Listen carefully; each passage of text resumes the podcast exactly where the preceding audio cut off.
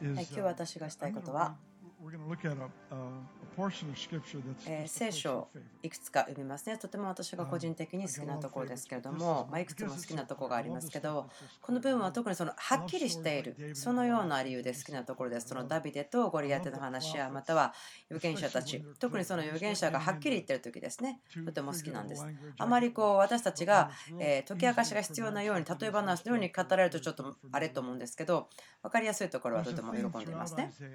イザヤ書のテーマは、救い主が来るところです。預言者は彼らの世代にもちろん預言していますけれども、で彼らがそこで語ったことは、その場ですぐに適用されることがありましたけれども、でも多くの場合は、メシアが来た時の話、キリストの来る700年前でしたけれども、彼は語りました。主が来られるまた私たちが今生きている時のことを語りました。ですから有限的な言葉が実際的には今私たちの時に成就しているそのことを見ていますね。私個人的に、え欲求不満があるということはですねこの素晴らしい約束この良いものをあるマレニアム一定の期間のために取っておいたものとして私たちが手の届かないところにしてしまうこと。でも主はその目的を明かしています。その心の啓示をしてくださっています。それは神の民がそれを予言し語りそこに現れるようにするということです。神の心が現れて分かられるようにされるた。めです多くのことはつながっているんですけどもまあ、今日は素早くイザヤの32から35話してまたその後の話をしたいんですけどもよろしいでしょうか。32節イザヤ書。これは義の王が来るという話です。義なる王が来て義をもって治めるということがアナウンスされていますね。誰だと思いますか？イエス様です。何年かに一度私はこの話をしているんですけれども、まあ、面白い話ですけど、ある日曜日のサンデースクールの先生が子どもたちにこう聞くんです。まあ、何回か聞いたことがある人がいたらすいませんけど、えー、日曜学校のです、ね、先生が子どもたちに言うんです。この動物知ってますか？動物というか、このグレーで、このサイズで金のボルボの生き物知ってますか？で子どもたちは黙っているんです。先生は、いや、分かるでしょ、グレーでこれぐらいの大きさで木を登って木の実を食べるんだよ。子供はシーンとしてるんです。先生は、え、知ってるんでしょ？なんかふわふわしていて、尻尾があって、木に登ってナッツを食べる。子供はいいんですね。いや、答えがイエス様って言ってっていうのは知ってるんだけど、でもそれはどうも自分にはリストに聞こえるんですよねって言うんです。明らかに分かる質問をしてますけど、その義なる王って誰ですか？して治める、義で治める方誰ですか？イザヤの32章。これは予言的な言葉を語っております。それは来られる王のところです。このところを読むのに励まします。そしてこうなります。御霊が注がれるというところ。御霊が注がれるということが語られたときに予言的には、それは私たちはこのような言葉を使います。その、え、荒野の土地、実がならないところが実がなるようになる。主の霊が来られるときには、例え話、例えば、例えて使うならば雨とか、その良いものが増加される。ですから私たち、神様の心が表されるのが分かります。神が何かをされるとき、御霊を注がれるときには、その御霊が触れるところ全ての命が増加されるということです。ですから、主は私たちを召しています。神の触れてくださることを私たちが持っていく、その改革をする、新しくしていく、その社会のどんな部分においても私たちの新しいものを持っていて、新しいものを持っていく、その希望を解き放つことができる。あなたが行くところ、どこにおいてもそれを解き放つことができる。それが32章のところですけども、30、え33章でこう言っています。あなたの時代は固く立つ。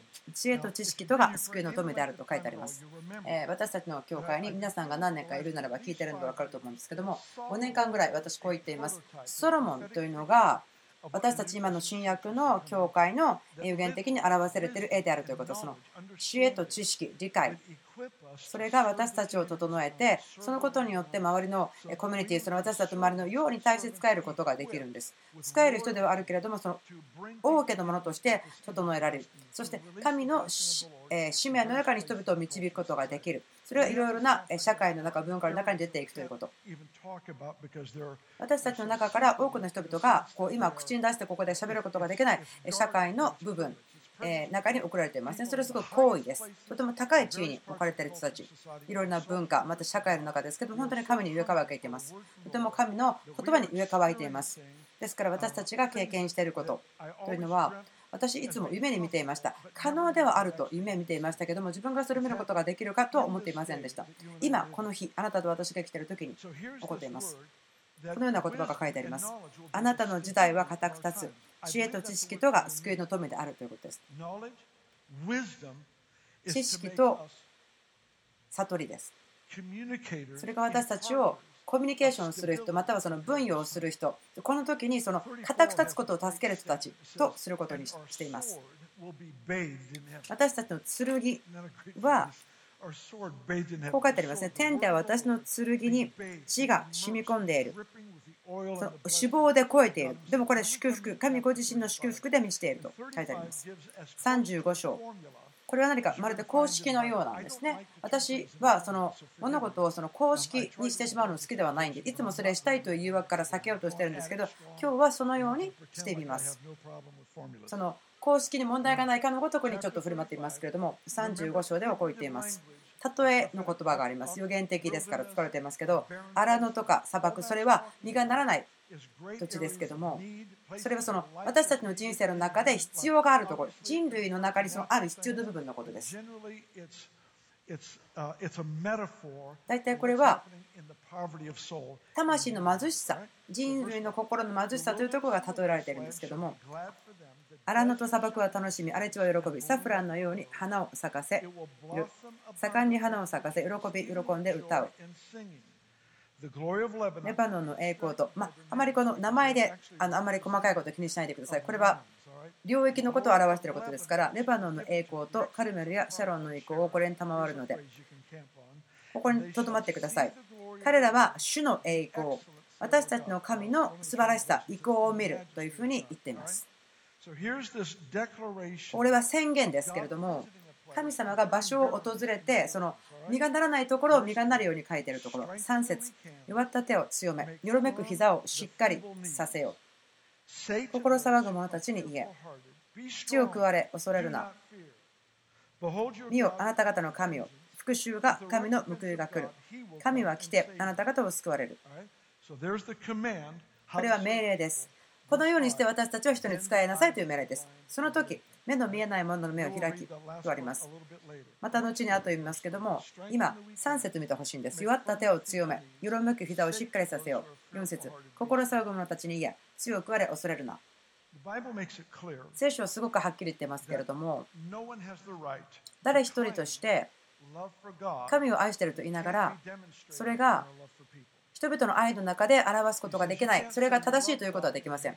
あなたが神を愛していると言いながら兄弟を憎んでいるならばそれは嘘であると聖書に書いてありますけどもとても実際的に私たちが神を愛しているということの計りその霊的な領域ですよね。霊的な現実。それは測られるべきなんですね。私たちが周りにあるもの自然にあるものに対してどのようにするかによって測られます。目に見えるもの、自然のものを愛して神を愛さないというのはありですけど、神を愛しているのに周りの目に見えるもの、自然のものにインパクトを与えないというのはありえません。この2つはつながっています。これは実際的にそれによって測ることができますというものです。ダビデ王ですけれども、分かりますか？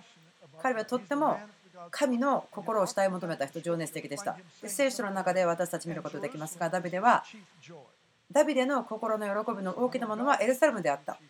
神様があなたの最も大きな喜びじゃないんですか？ということもできるかもしれませんけど、あなたの情熱、神様に対してのものと、それが人々の中に表せたもの、神様はそれを個人的に捉えるんです。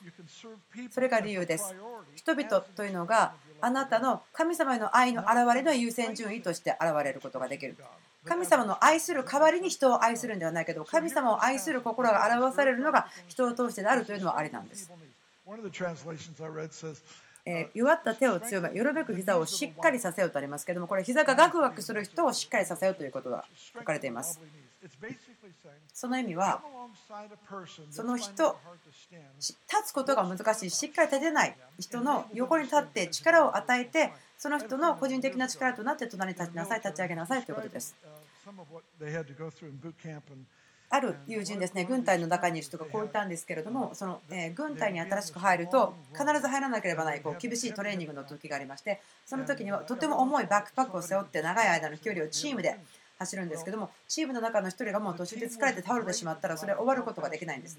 でチームというののその点数は速い人が何人いたではなくて全体のチーム全員がゴールして初めて少し点数が入りますからその倒れてしまった人のチームはそのバックパックを1人が持ってそしてその2人の強い人が隣に来てその倒れてしまった人を引き上げて本当に実際的にその2人で倒れてしまった1人を運びながらもう何キロ残ってるか分かりませんけども最後までそれで走るんです。でそれによってチームがやっと報いを受けることができます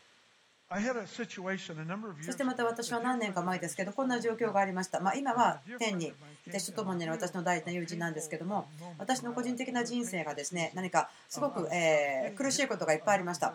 自分の近い友達に何かこうあんまり正しくない全く正しくない方法でこう打たれたそんな苦しい時でしたけどもその時が私のところに来てですねこう言ったんです。あなたは私の祈りに立つことができますということは私はあなたのために祈ります。それはあなたが安心できる、リラックスできる、そのようなぐらいの祈りを持って、私の祈りによって私、あなたをカバーしますよ。あなたが立つことができるように私、祈りであなたを支えますよ。だから心配しないでと言ってくれたんです。私、人々のために祈ります。いつもこれをするわけではないんですけど、たまに時にこれをする油する時があります。その大体その死にかけてる人に祈る時とか、またはある病気で彼が、えー、もうもう何千回も祈ってもらったけどまだ祈らされてないからもうもう信仰がありませんよ。というような人に私こういうんですね。私あなたの代わりに信じるからあなた信仰なくてもいいよというんですね。それがそのそのようなことにその神学的が正しいとかそういうこと言ってるんではなくって私が言いたいことはこれです。人々にリラックスをしてもらうためですね。その信仰のために努力してしまう、頑張ってしまうということは反対にしてしまうんです。安息の場所に来る。時に信仰を見つけることができますから彼が信じなきゃ信じなきゃ信じなきゃと思って頑張って癒せるんではなくてリラックスして癒せるその人が信仰に立つことができるようになるんです、まあ、私にはそれで分かるんですね。私アーメンと言って良いポイントだと自分で言いましょう。ここで私たち見ることができますけどもそのよろめく膝をしっかりさせよう。弱った手を強めてあります。心騒ぐ者たちに言いなさい。恐れのある心の者たちに言いなさい。強くあれ、恐れるなとあります。呼ぶ記、えこの呼ぶ記から読む前にちょっとその定義を言いたいんですけれども呼ぶ記また他のところでもそうなんですけどもこのようなアイデアをくれることがあります。私たちがその宣言とかをする時ですけどもあ神様の心がここにあると思う時人の上にその宣言をしますけどもそれはまるでその人の上に宣言によって的その牛の目のようなこう丸い真っ赤なものをポッとこう的を描いているようなものなんですね。その人の上に宣言をするときそれによって的ができる。なのでそれが神様の的になる神様からのターゲットになるということです。ある人はこう思うかもしれません。なぜならば、いや、神様は全員のことを愛してるんでしょ？と思うかもしれません。他の人の助け抜きに神様はみんなに働くことができる、語ることができるでしょう。でも、神様が私たちのために作ってくださったそのプロセス、物事がどうなりますよという面白いことがあるんですけども、聖霊様は私のうちにいます。そして私を全ての良い働きのために立て上げてくれますけれども、他の人が私に手を置いてくれることによって準備されることもあるというふうに神様はセットしています。そうでなければ私は一人で完結してしまうので、そうではないですね。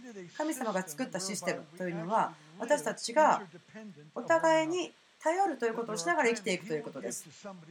ですから、神様は私が本当に必要なものを他の人の中に与えておいて私がその関係によってその人たちが持っているものを私が受け取ることができるということです。それがシステムですね。神様のエコノミー神様のシステム。キリストの体。というのはある人がいて必要があって他の人がそれを持っていて何か集会の後にコーヒーハウスかなかに行ってそう交わりすることにそこで奇跡があるとかそのようにして神様が私たちの必要をこう折り合わせるとかそういうことを思い出させるということです。それがキリストにある人々が、え人々の必要が人々を通して満たされるということですね。それがそのようにして働きます。強くあれ恐れるなということです。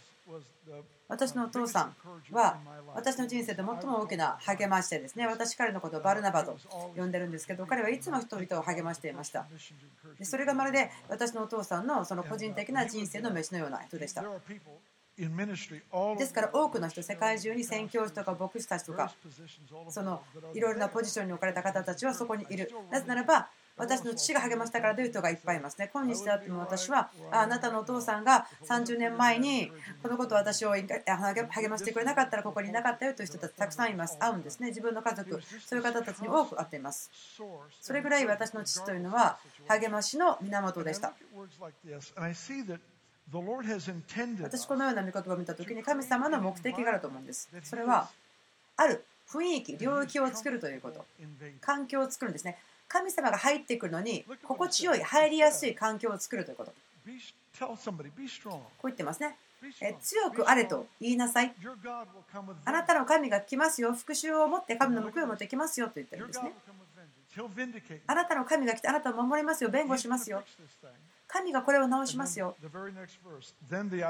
でその次に、これはイザヤの35のところですけど、その時目の見えないものの目を開き、耳の聞こえないものの耳は開く。その時足の泣いたものを鹿のように飛び跳ね、口の聞かないものの下を喜び歌う。どういう意味でしょうか？超自然的な働き、神様の超自然な働きが侵入してくる。でそうすると、そのコミュニティ、その場所が、神が入ってくる場所になるんですね。神様のコミュニティがあるんですけど、それはお互いをその必要とか弱さをお互いがお互いによって満たされる場所だ、自分の責任がある場所として認識するんです。私がすごく難しさを感じるのは、信仰を持ってない信者の不信仰をサポートして、それを憐れみと言ってしまうことです。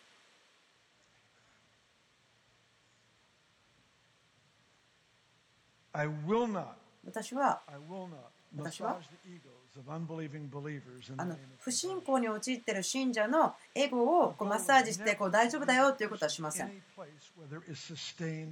神様は決してその問題をそこに置いておくということはさせませんね。聖書が言ってるのは、イエスは憐れみを持って動いた。そしてその問題は解決されるというふうになっています。結果が違うんです。憐れみと同調違いますね。同調するのは、もう哀れんでその問題を解決せずに、ただその、あ、今大丈夫だよ、大丈夫だよとしてしまうことだと思うんです。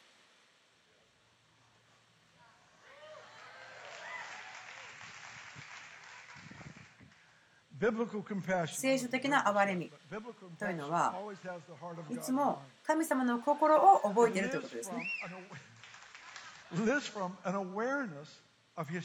それを神様の心、神様の鼓動が人のためにどうなっているかということをいつも覚えているということですね。神様の憐れみを多く言い過ぎることもできません。神様の人々の神様が守られること、その苦しんでいる人が守られることに対する神様の願いを大げさに言うこともできません。そして神様はですね、あなた自身がしたことによってあなたが苦しんでいることからもあなたを助けます。イエスはご自身のミニストリーのことを言いましたね。その囚人と囚われ人両方自由にします。囚われ人は他の人の罪のために囚われています。囚人は自分の罪のために囚われています。イエスが来たのは2人のためです。両方のためです。他の方の罪によって囚われている人が自由になる。また自分のしたことの理由で囚われている人も自由になる。それが素晴らしいですね。人が本当に悔い改めたならば許されていますね。主の裁きというのはそこにありますけどもそれは人に向けられているものではありません。それは悪霊的な領域またその罪を犯させた領域に対する裁きです。こっち側の人にってみましょうか。これは良いお知らせですよ考えてみてください。人々はその裁きということを恐れていますけども。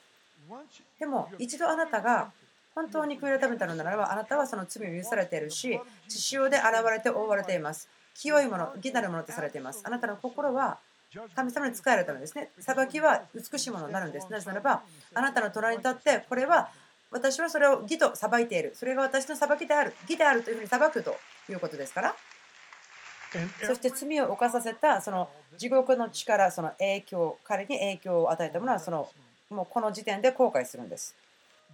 イエスが裁判官として囚人を解放するということなんですね。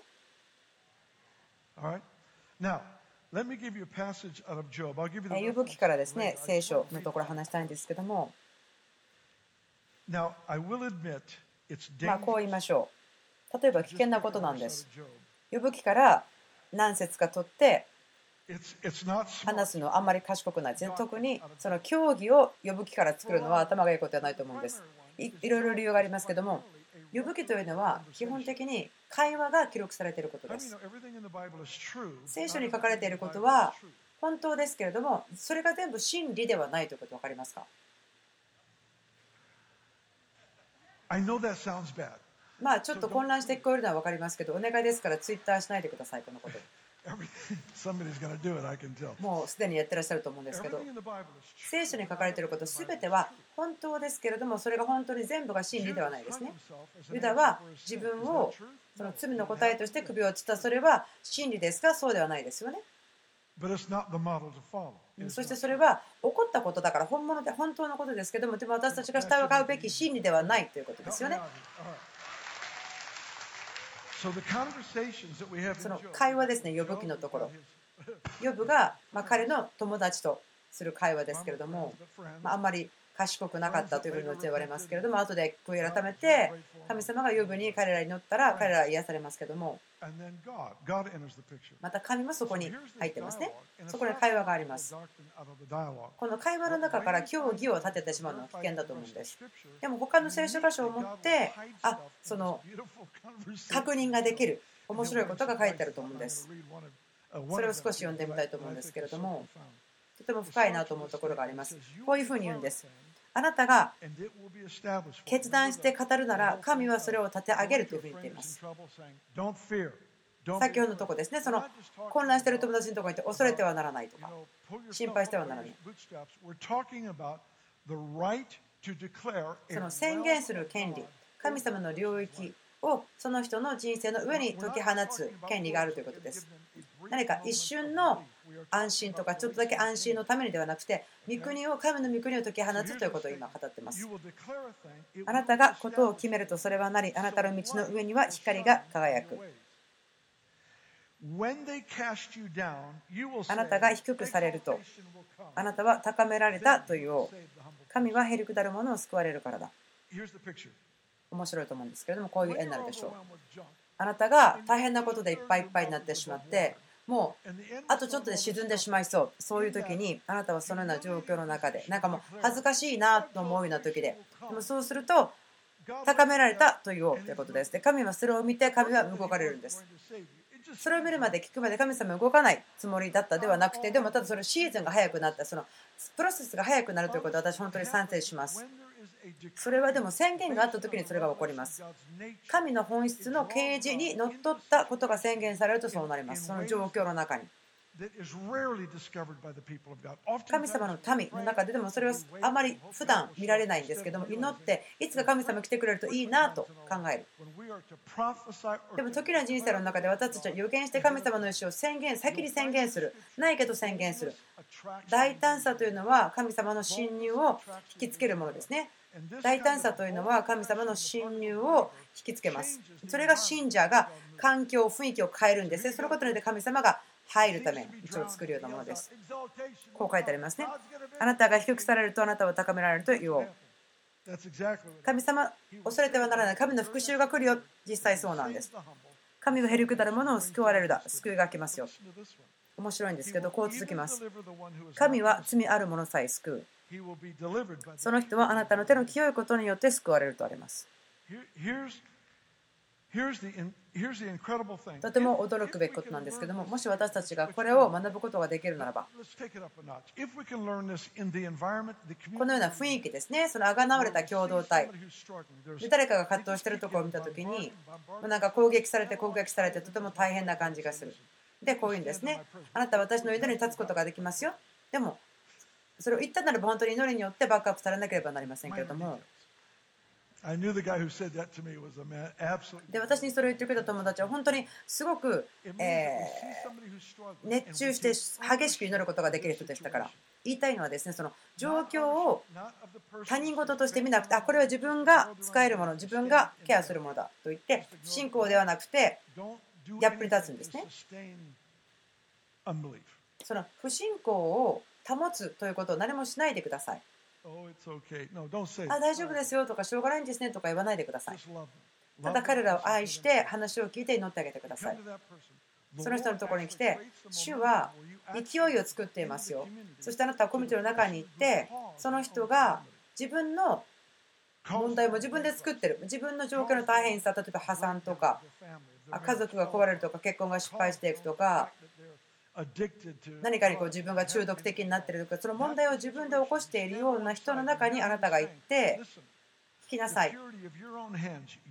あなたの手の清さのようにあなたが私に献身しているかのように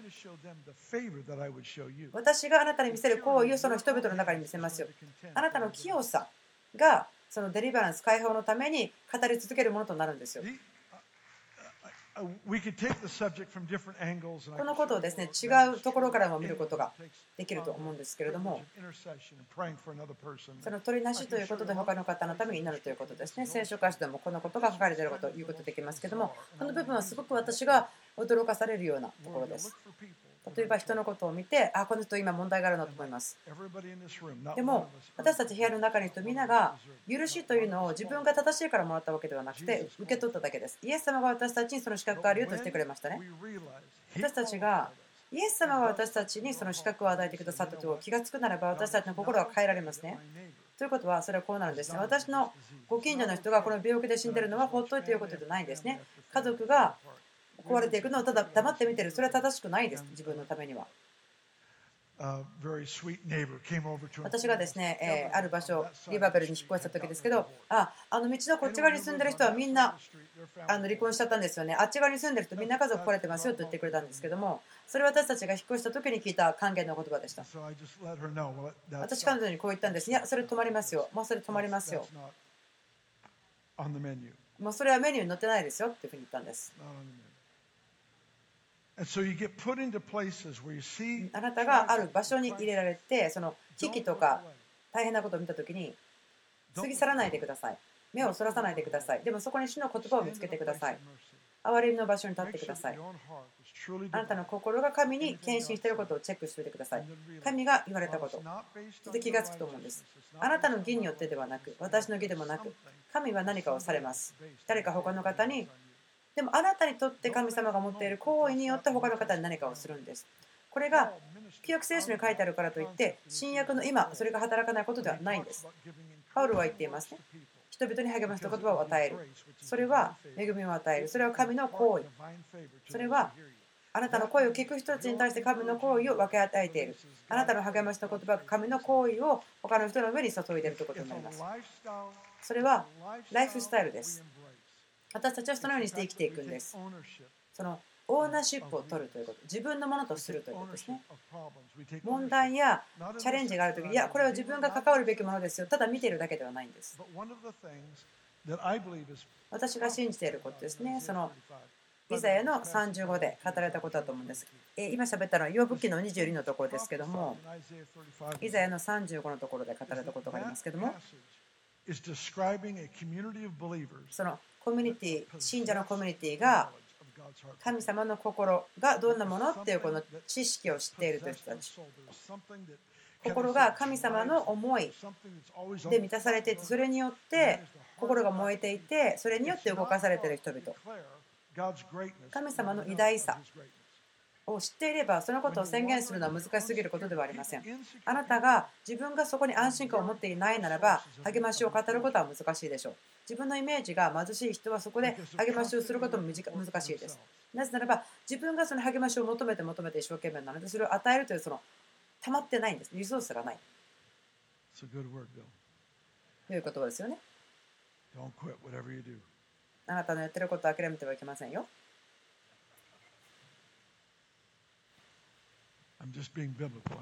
私、聖書的になってるんですね。今、自分自身のことを主にあって励ましています。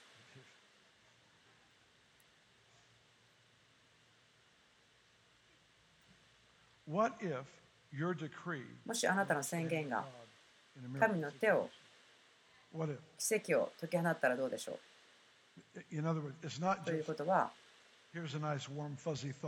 なんかこう優しい柔らかいなんとなくあなたのすごくがっかりしている状況を励ましたいなと思うだけではありません。こういうんですね。私は神の心を知っている。神がこれから何かをするか知っている。いつ、どのようにしてかは分からないけれども、ここで起こることは分かる。そしてそこで宣言をする。恐れてはならない。神があなたを守ります。弁護します。私それに値しません。と言ったら神はそれを一番気に入っている的としています。自分で稼ぐことができない。必要はあるけどもそれを自分で目指すことができない。神はそのような人を守り弁護します。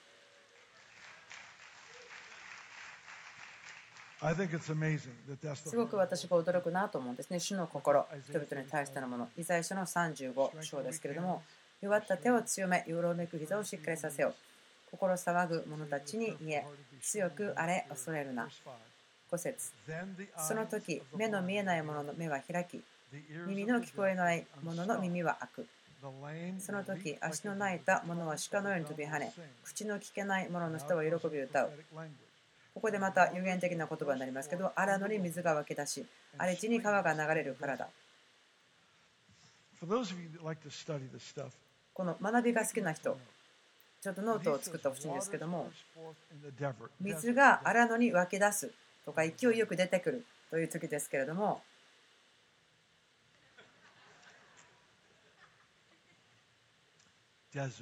荒野ですね。荒野に水が湧き出す。これはですね、銀行に持ってっていいですよ。ということは、これは奇跡と印と不思議という意味です。また有限的な言葉に戻りますね。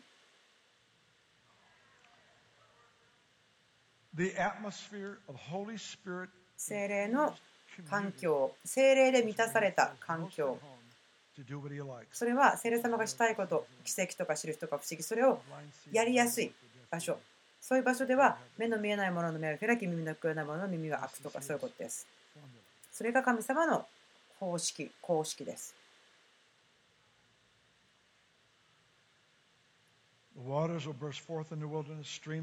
荒野に水が湧き出し、荒れ地に川が流れるからだ。焼けた地は沢となり、潤いのない地は水の湧くところとなり、ジャッカルの下ねぐらはアッシュやパピルスの茂みとなる。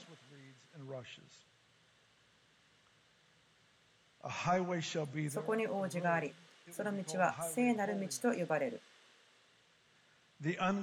汚れた者はそこを通れない。これはあがなわれた者たちのもの。ここがすごく私が、えー、すごいいいなと思ってるその、えー、翻訳されてるところですね。この道を歩く者は誰であっても、例えばそれが間抜けない人であったとしても、迷うことはない。このことは皆さんがああよかったと思うことだと思うんですね。清い道があって、聖なる道がある。あなたがもしそこですごく愚かな人であったとしても、もうすごく愚かだったとしても、迷わないから大丈夫ですよ。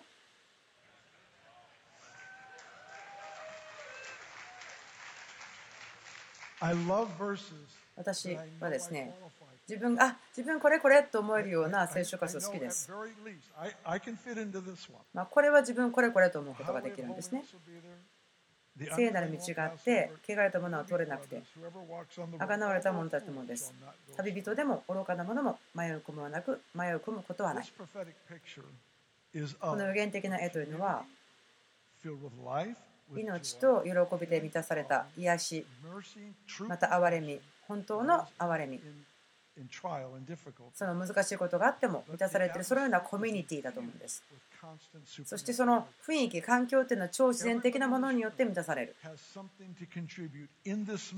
ここにいる皆さんはそこに何か解き放つものがあります。投資することができるものがあります。それは本当の精霊の満たされた言葉がその人々を励ます。それが聖霊様が侵入したい、そして神様ができることをしたいことをしてくれる場所を作ることができるものです。どうぞお立ちください。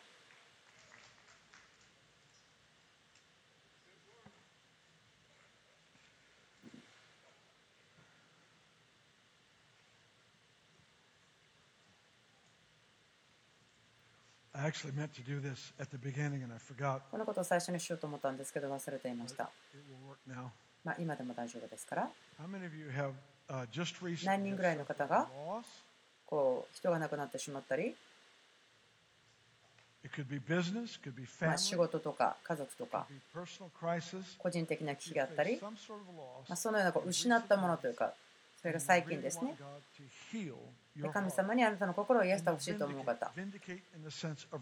守ってほしいとか弁護してほしいそのなくしたもの失ったものを回復してほしい。そのように思う人どうぞ手を挙げてくださいでその周りの人は祈ってください手が上がってますよね部屋中手が上がってますけどうん、あなたの隣近くに手が上がっている人を見たらそれがあなたの使命です。手を置いて祈ってください。今、祈りましょう。神様が解放し、弁護し、イエス・キリストの皆によってそれをしてくれるように祈りましょう。手を挙げている人は状況をちょっと分かち合いたかったらどうぞ大体でいいですから今それをしてください。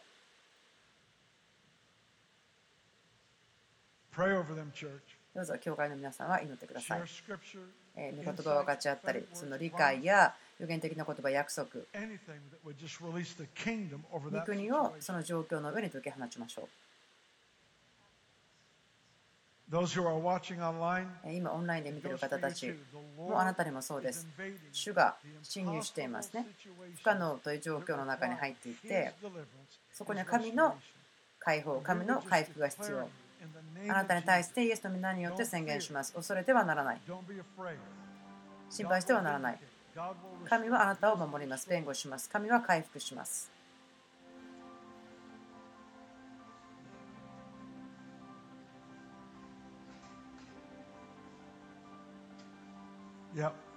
そうです。今でもイエス・キリストの皆によって祈ります。イエスの全能の皆によって祈ります。Thanks for listening to the Sermon of the Week.